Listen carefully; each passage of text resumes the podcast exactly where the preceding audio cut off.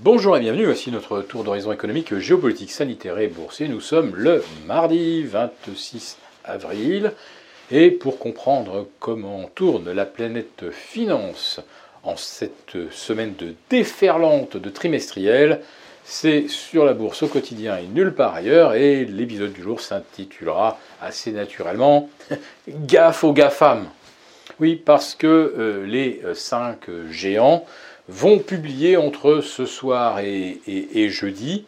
Les 5 GAFAM, c'est 8400 milliards de capitalisation. C'est 50% de la capi du Nasdaq 100. C'est un gros tiers de la capitalisation du Nasdaq composite. C'est plus de 25% également de la composition du S&P 500.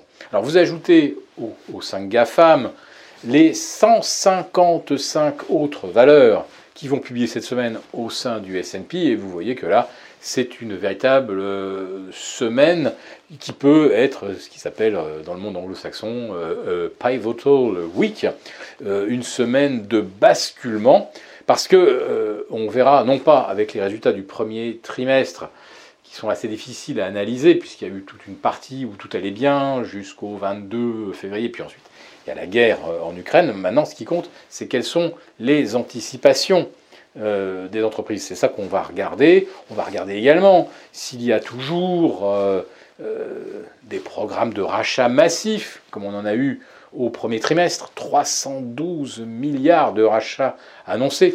Je le répète, les rachats de titres par les entreprises, c'est finalement la première source d'acquisition d'actions, loin devant les fonds de retraite, loin devant les BlackRock, les Vanguard, les Pimco, les State Street, les Fidelity.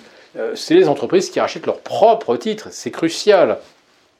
Donc là, si on voit les programmes d'achat réduits fortement, vous pouvez être à peu près certain que le marché ne tardera pas à manquer de liquidité.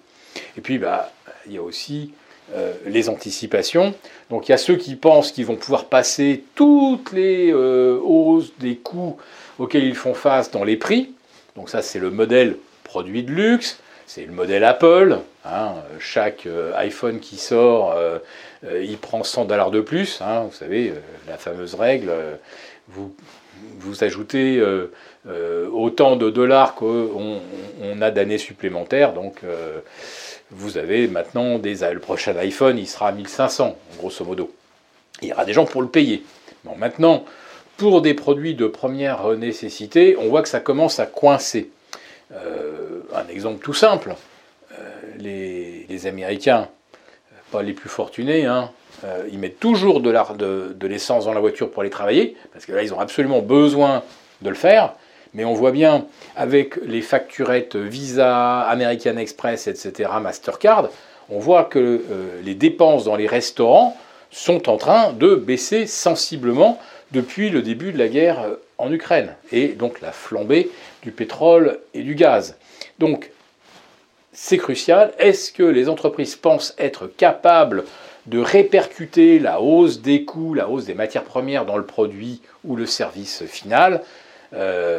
Et on verra en plus si les investisseurs ont envie de croire ceux qui vous disent on va passer les hausses de matières premières faciles, comme par exemple Veralia, comme Michelin.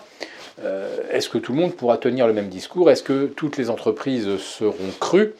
Je ne le pense pas. Voilà. Alors, on a déjà 2 GAFAM qui ont cassé d'importants supports moyen terme et qui valident des configurations en tête-épaule. C'est Alphabet et c'est Amazon. Alphabet avec la cassure des 2005. On avait déjà eu avant Meta Platform, Facebook, qui maintenant est à moins 50 quand même par rapport à ses sommets du début de l'automne. Moins 50, ça commence à faire. On a à peu près le même écart à la baisse sur NVIDIA, qui vient également de valider un nouveau signal baissier. En fait, des signaux baissiers, parmi les valeurs du Nasdaq 100, on en a énormément. Et ça tient parce que, si vous voulez, Apple est encore dans sa tendance haussière moyen terme. Microsoft est encore en tendance haussière moyen terme. mais d'ores et déjà, c'est plus le cas sur Amazon et sur Alphabet. Donc, d'ici jeudi, on saura si les derniers résistants, en quelque sorte, sont capables de maintenir le Nasdaq à flot. Alors, si vous êtes chartiste, vous regardez, si vous voyez le Nasdaq sous les 13 350, c'est tout simple, eh bien le Nasdaq n'est plus haussier. Et s'il n'est plus haussier, eh bien c'est qu'il est en territoire de correction. Il en a déjà perdu 20 depuis ses sommets, avec ces fameux GAFAM qui pèsent 50% du Nasdaq 100.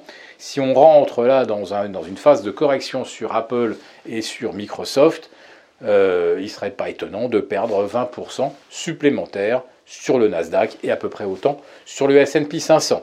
Alors, on a des seuils de rupture, ils sont assez évidents. Sur le S&P 500, faut pas casser les 4300. Sur le Nasdaq, c'est toujours donc c'est 13 350. Et sur le CAC 40, c'est tout simplement les 6 420, où on les a testés hier, pas aujourd'hui.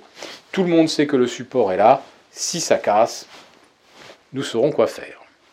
Voilà, donc gaffe aux GAFAM et on vous retrouve demain pour une nouvelle vidéo quotidienne. Bonne journée.